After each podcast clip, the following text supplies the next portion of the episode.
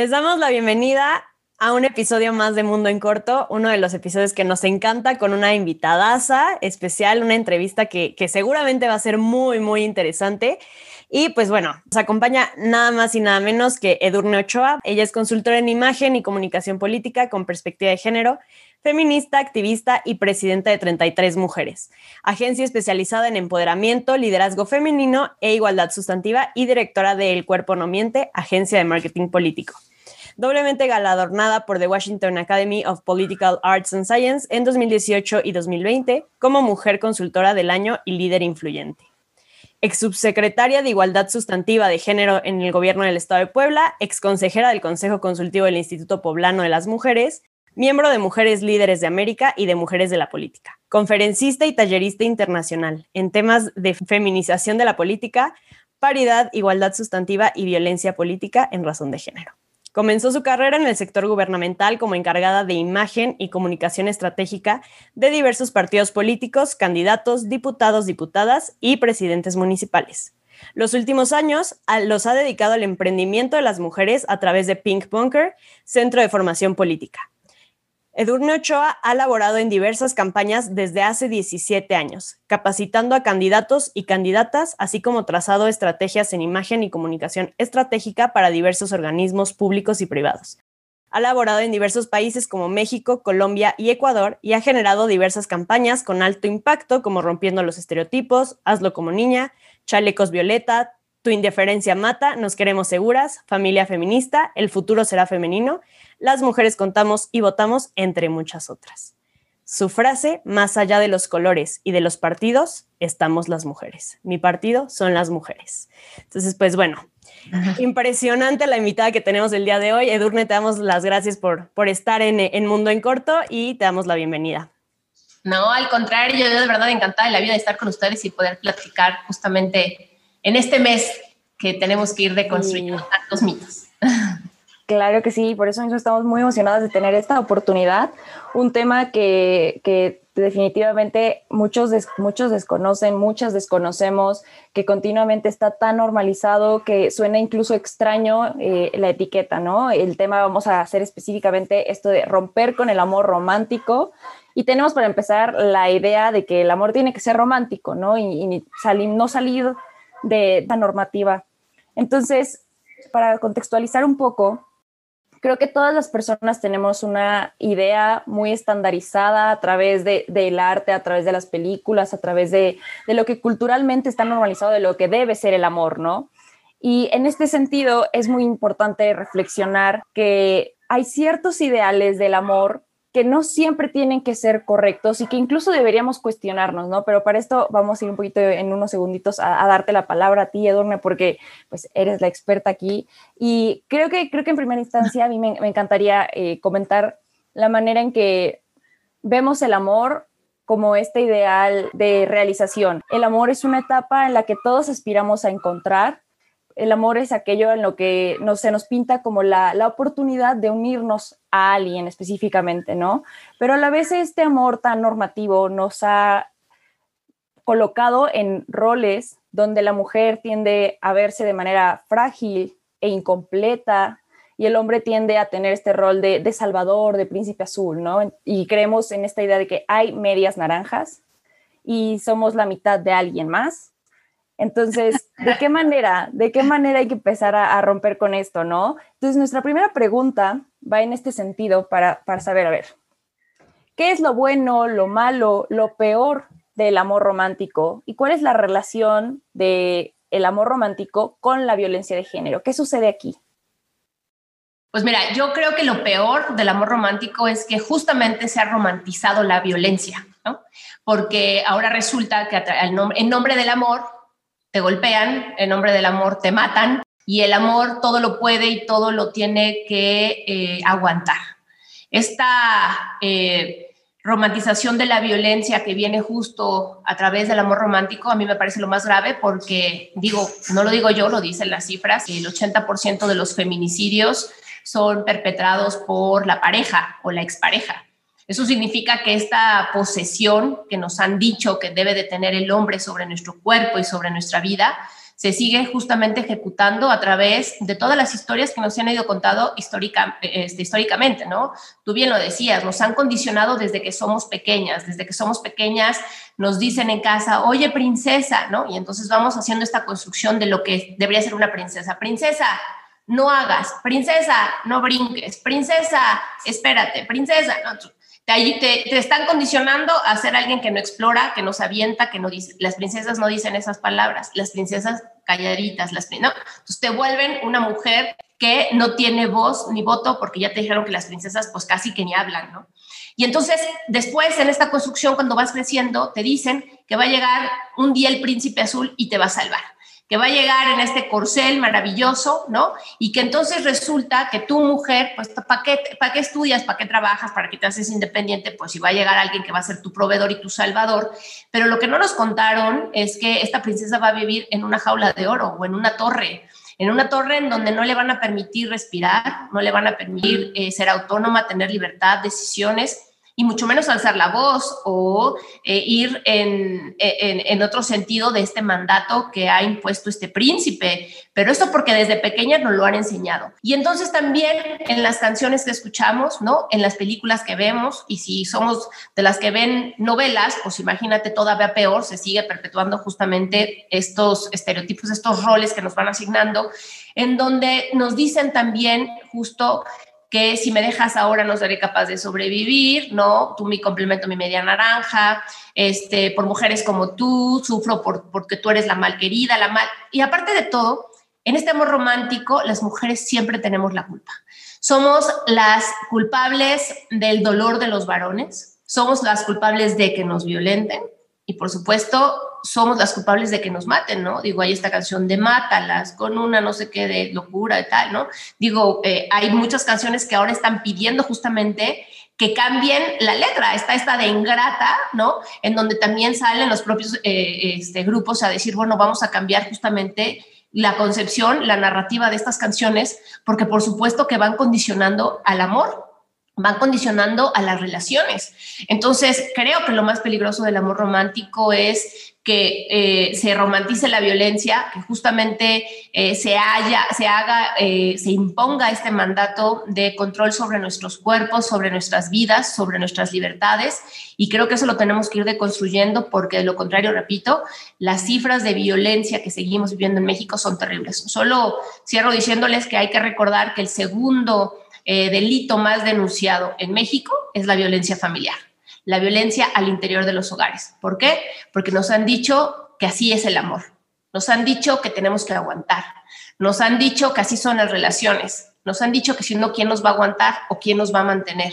Y que entonces, que por los hijos, por las hijas, por la familia, tenemos que estar mejor más calladitas, no cuestionar, no decir absolutamente nada. A pesar de eso, hay miles y miles de mujeres que rompen este silencio, van y denuncian, porque repito, la violencia eh, familiar o doméstica, porque aparte nos domestican, ¿no? También por eso es la, domesticación de la, de la, mujer en el espacio privado, también termina eh, siendo sujeto de violaciones sexuales, ¿no? Dentro del propio matrimonio, termina siendo sujeto de violencia patrimonial, psicológica, en fin, hasta que terminan los feminicidios. Las mujeres por amor somos sujetas de toda la cartera de violencias que te puedas imaginar, porque nos han dicho, repito, que el amor todo lo puede y que vivieron felices para toda la vida.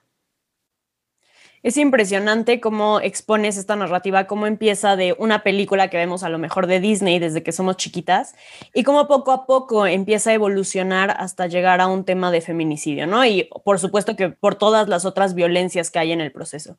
Entonces, definitivo es un tema que, afecta principalmente y en su mayoría a las mujeres, pero también creo que a veces hay esta concepción de que romper con el amor romántico es romper con el amor y romper con cualquier expresión de compartir tu vida en el tema de, que los dos compartan su vida, ¿no? Entonces, en ese sentido, querríamos preguntarte, ¿cómo podemos ser responsablemente afectivos sin caer en estos errores del amor romántico? Insisto, no es que, digamos, ya no amen a nadie y nos vamos a quedar todos solos, no, o sea, de Así es, si es tu decisión, pues adelante, pero ¿qué hay de estos vínculos afectivos, sexoafectivos y cómo no caer en estos errores del amor romántico? Yo creo que hay que resignificar el amor ¿no? O sea, toda esta historia de que nos han dicho que es el amor, que el amor duele, que el amor aguanta, que el amor todo lo puede, que por amor sacrificas tu vida, tu autonomía y que por amor, bueno, ¿no? Casi casi te vuelves invisible y una cosa que no existe, yo creo que no. Yo creo que hay que resignificar el amor entendiendo que por supuesto que puedes caminar con un compañero, con una compañera, eh, o con quien tú decidas, o sea, también hay que decir que la heteronormatividad también o normalidad nos la ha impuesto el sistema patriarcal en donde nos han dicho princesas y, príncipes, reinas y reyes, pero pues finalmente hay un montón de, eh, de, definiciones eh, de lo que tú representas, ¿no? A, través justamente de tu cuerpo, de tu vida, de tu experiencia, no, no solamente Digo, creo que, y voy a poner un ejemplo a lo mejor eh, bastante eh, básico, pero creo que es importante, ¿no? Esta película, esta caricatura de Frozen, ¿no? Donde decían, es que la princesa es lesbiana, ¿no? Y entonces era así como, ay, Dios, me sal, me libre, ¿no?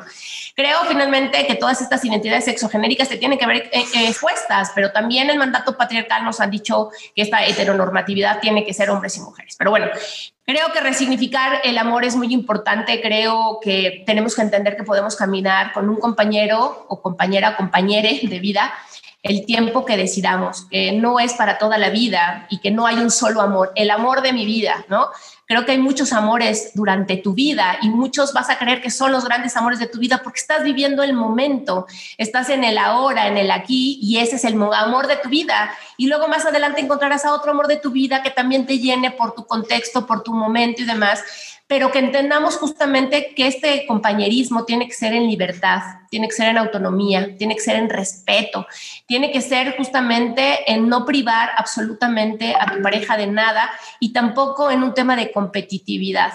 Creo que es muy importante reconocer a la pareja con la que decidas caminar, reconocer sus logros, reconocer el tiempo que pasan, generar planes y proyectos. Yo llevo caminando 17 años con mi pareja, yo vivo en unión libre, yo no creo en el matrimonio, tenemos un hijo maravilloso, ¿no?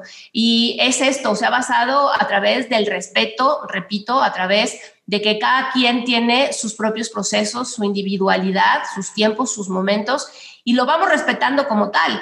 Yo creo que el amor bonito sí existe, el amor que te cuida y te quiere, pero no este cuidado de es que estoy desvalida y desprotegida, sino este amor que cuando tienes algo te dice, te sientes bien, necesitas, te traigo una pastilla, ¿no? En cuanto estás enfermo y demás, tiene, eh, llega tu compañero y te da un caldito de pollo porque todo es la barriga, ¿no? Y no tienes que ir solamente tú ahí toda mal porque pues tú eres la mujer y entonces el otro señor está tirado en la cama tomándose la chela en lo que te está dando el cólico, te estás muriendo, ¿no? O sea, creo que es esta complicidad, o sea, esta verdaderamente cuidar de la otra, del otro, del, del otro, ¿no? O sea, creo que es de verdad bien importante justo estos procesos. Pero si no resignificamos el amor, creo que vamos a seguir cayendo en este amor romántico. No significa, no le estamos diciendo a las mujeres quédense solas o los hombres quédense solos o son los malos de la película. Creo que también los propios varones tienen que hacerse cargo de sus privilegios, de sus amores y de la forma en que están amando a las mujeres. Ellos no pueden seguir amándonos en, prohibirnos la libertad, no pueden seguir amándonos en el celo, no pueden seguir amándonos en decir eres mía o de nadie más, no pueden seguir amándonos pensando que somos su propiedad. El amor por parte de los varones tiene que cambiar, esa resignificación, y nosotras tenemos también que cambiar la resignificación de cómo queremos ser amadas y no pensar siempre que alguien nos tiene que salvar y que si uno nos cela no nos quiere, porque esa es la historia que también nos han contado toda la vida. Totalmente de acuerdo, creo que tocas puntos muy interesantes, sobre todo en este sentido de que hay mutua responsabilidad con, tu pareja, porque al final de cuentas este término creo que lo explica muy bien, el amor tendría que ser parejo, por ende recíproco, pero eh, entre lo que mencionabas, hablabas del matrimonio, por ejemplo, una decisión que es bien importante y que nos venden la idea como es que este es el momento en el que decides unir tu vida para siempre con alguien y ya está Fin de la historia. Eh, es el, siguiente paso de vivir felices para siempre, ¿no? Y en este mismo sentido, el, origen del matrimonio es muy curioso porque al final de cuentas en un sistema capitalista donde de repente tienes muchas propiedades, lo único que quieres es tener a quién dejárselas y te tienes que asegurar que sean tu descendencia, entonces, pues matrimonio, ¿no? Matrimonio para asegurar que, sea tu mismo núcleo familiar, tu linaje. Y al final de cuentas eso se tradujo en hacer que, la figura del matrimonio, eh, más que también de otras ideas eh, religiosas, entre otros asuntos, conlleve eh, la propiedad. Y no solamente la propiedad de lo que ya es tuyo, sino la propiedad de, tu pareja. y de la descendencia que, de, esto surja, ¿no? Y creo que lo que ha normado toda esta idea ha sido la exclusividad. Eh, a lo que voy es, en estos tiempos de repente ya ha resonado muchísimo más el poliamor. Eh, entendemos que hay más maneras de relacionarnos, ¿no? puedes tener una pareja toda tu vida cual pingüino y qué bonito, pero puede que así no sea. Puede ser que durante tu relación decidas o coincidas con otra persona y te vincules sexo efectivamente o no.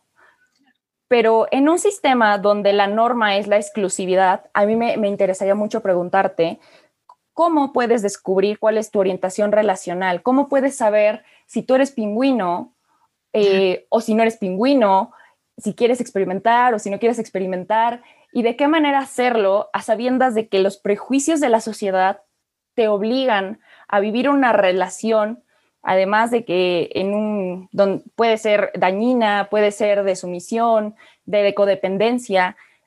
La, regla es una sola pareja por determinado tiempo y si quieres relacionarte con alguien más, cortas, terminas y no hay vuelta atrás. ¿Qué, qué propones tú? ¿Qué, qué, ¿Qué nos puedes contar? Pero eso es para las mujeres. ¿no? Sí, digo, porque sí, la realidad es que a los hombres no se les cuestiona tanto como a nosotros. Y ahí hay un pacto patriarcal en donde nadie dice nada, o sea, todo el mundo sabe que tiene dos, tres casas, cuatro o cinco novias, ¿no?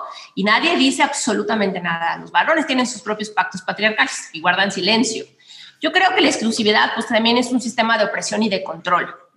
Y de control hacia nosotras, sobre nuestros cuerpos. Como tú bien lo dices, este propio sistema capitalista y cuando empieza a haber también por un mandato divino el tema, o sea, en el siglo XV con la peste negra, en donde se pierde el 30% de la población y por mandato divino se habla de la procreación, a las mujeres justamente se nos destina a eso, a ser vasijas, a ser receptoras y a ser dadoras de vida sin tener absolutamente nada que ver. Y también de ahí empieza toda esta división eh, sexual del trabajo, en donde nuevamente se nos vuelve a meter ahí mientras los hombres siguen afuera libres.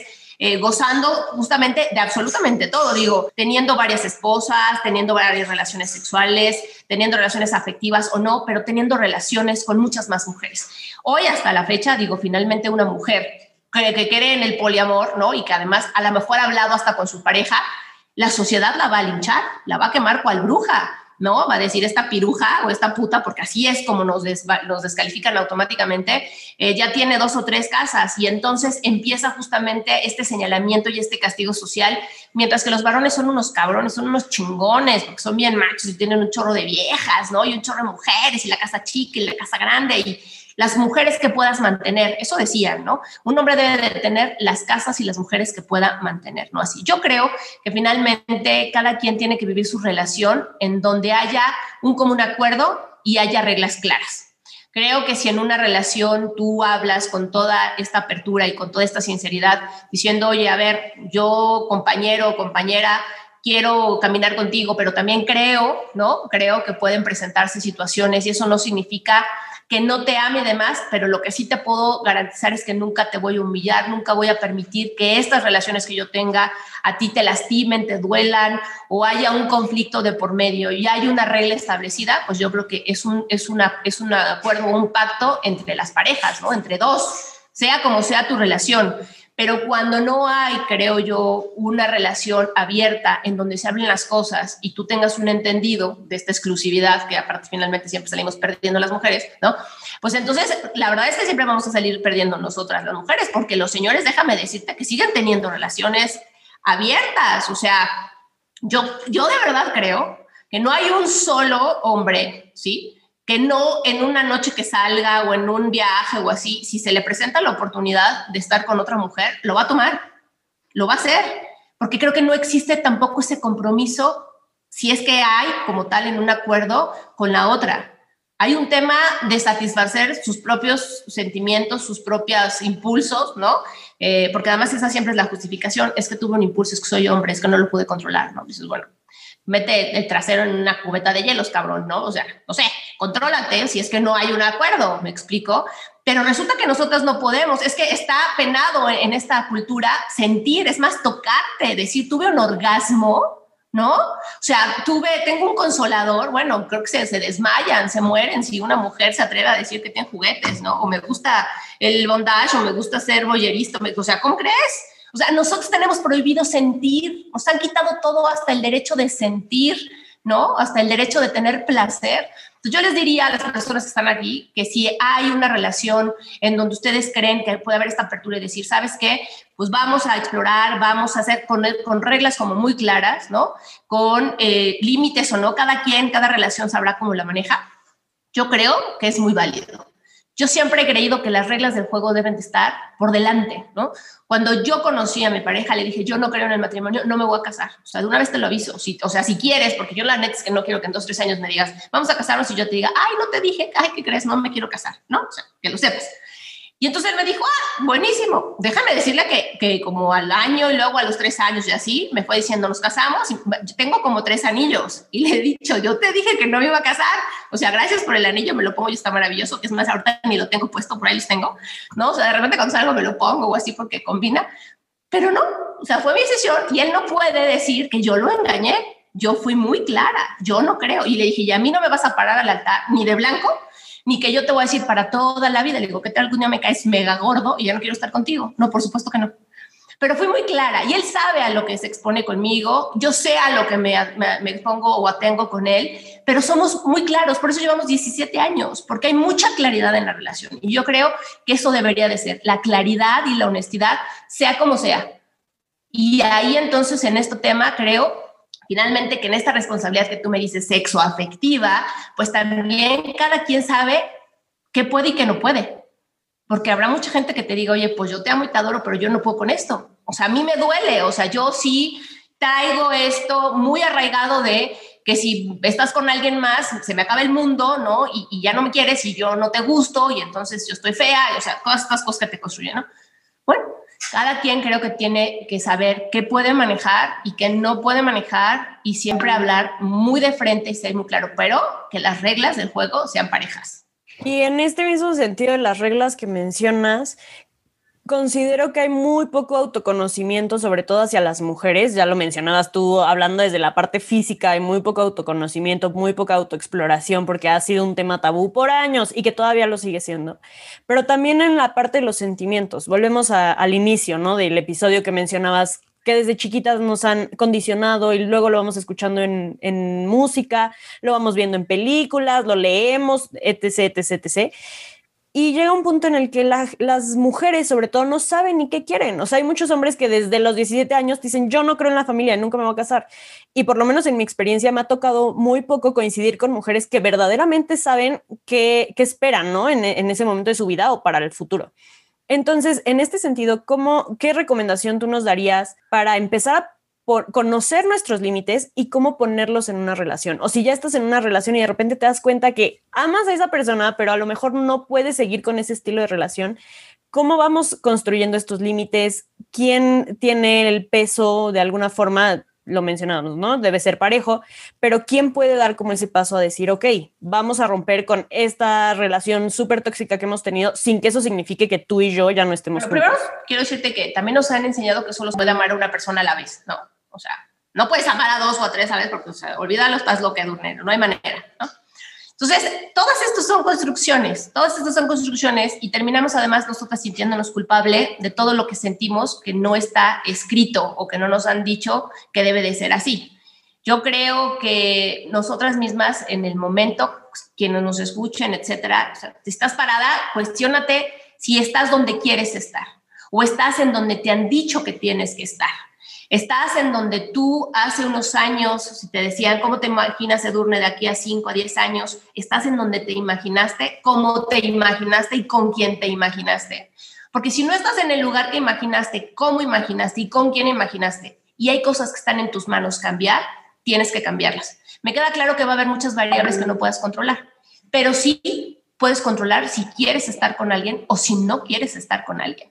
Y que además perdamos este miedo de decir, es que voy a estar sola. No estás sola, estás contigo, tienes tiempo contigo e irás construyendo otro tipo de relaciones. Porque además creemos que cuando terminamos una relación, haz de cuenta que ya o sea, nos chupó el diablo y ya nos quedamos solas para toda la vida y ya no va a haber nadie que quiera estar con nosotras. Nos sentemos en ese momento las más feas, las más desprestigiadas, las más yo qué sé. Y entonces por eso creemos que tenemos que aguantar una persona, pues porque si no, ¿quién nos va a aguantar? ¿No? O sea, ¿cuántas veces no nos han dicho, ay, es que tienes un carácter de la fregada? O sea, ¿quién te va a aguantar así? Y entonces tú te la crees. O sea, tú dices, no, sí, claro, imagínate, este me está haciendo el favorzazo de aguantarme. ¿Dónde me voy a encontrar a alguien más que me aguante? Entonces yo creo que te tienes que cuestionar dónde estás parada y si verdaderamente eso te satisface, te hace feliz. Y si no te hace feliz, puedes buscar, sí, por supuesto, hablar, replantearla, ¿no? O sea, en una relación también es mucha comunicación. O sea, creo que cuando hay un amor bonito, hay la posibilidad de platicar, hay la, posibilidad de llegar a acuerdos, hay posibilidad de entablar una conversación sin que se sienta ofendido o ofendida sino que salga desde este amor que te tengo, desde este profundo respeto que hay. Y quiero decirte que estas cosas no me parecen, ¿no? O sea, no estoy a gusto con este tipo de relación y yo creo que podemos generar nuevas condiciones. Si una vez que tú has planteado estas nuevas condiciones no se cumplen, pues sabes que yo creo que es momento de decir, me doy la media vuelta y me voy. Porque desafortunadamente el amor romántico nos han dicho que por amor podemos hacer que los varones cambien, ¿no? La pareja cambia. Es que con el tiempo y con amor y cuando tengas 25 hijos e hijas, el amor va a cambiar. No, no manches, ya en ese momento, ¿cómo te vas? ¿No? Digo, aún así te vas, pero imagínate, vas además con toda la familia Telerín y con todo lo que representa y demás. O sea, yo sí creo que desde un punto tienes que plantearte si estás donde quieres. Oye, me voy a casar con este señor porque yo quiero o porque mi familia lo aman y lo adoran, pero pues yo no oye, o sigo con este fulano y todavía siento así cosquillitas y esta cosa, porque además sí existe la pasión, o sea, y el erotismo y demás, o ya la neta no me hace sentir nada. Y como, ¿por qué voy a seguir sintiéndome un cadáver o no seguir teniendo sentimientos, pasiones?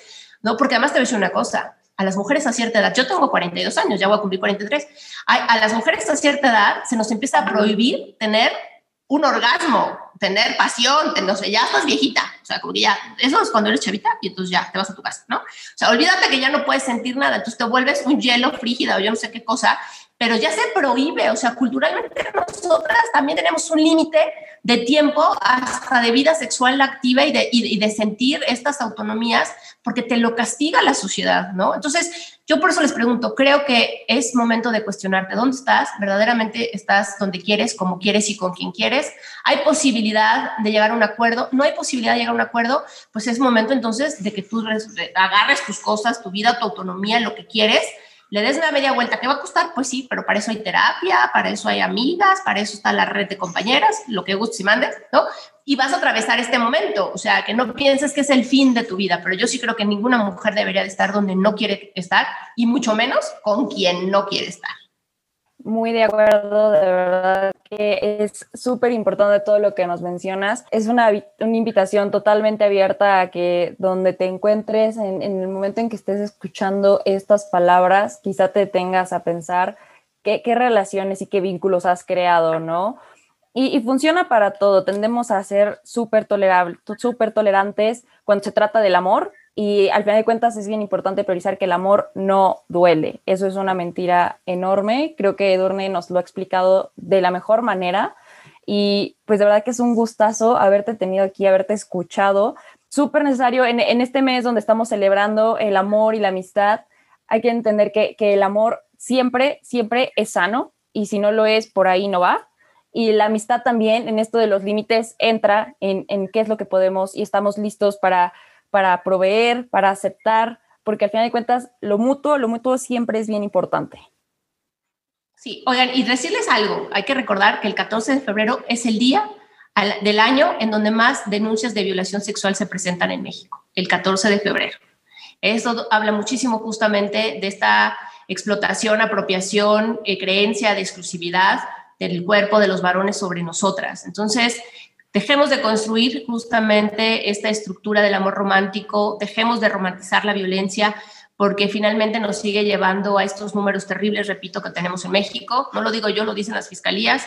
Y el 14 de febrero, salvo ahora que a lo mejor hay confinamiento, ¿verdad? Bajan los índices, pero todos los años, el 14 de febrero es cuando más denuncias por violencia y violación sexual se presentan en México.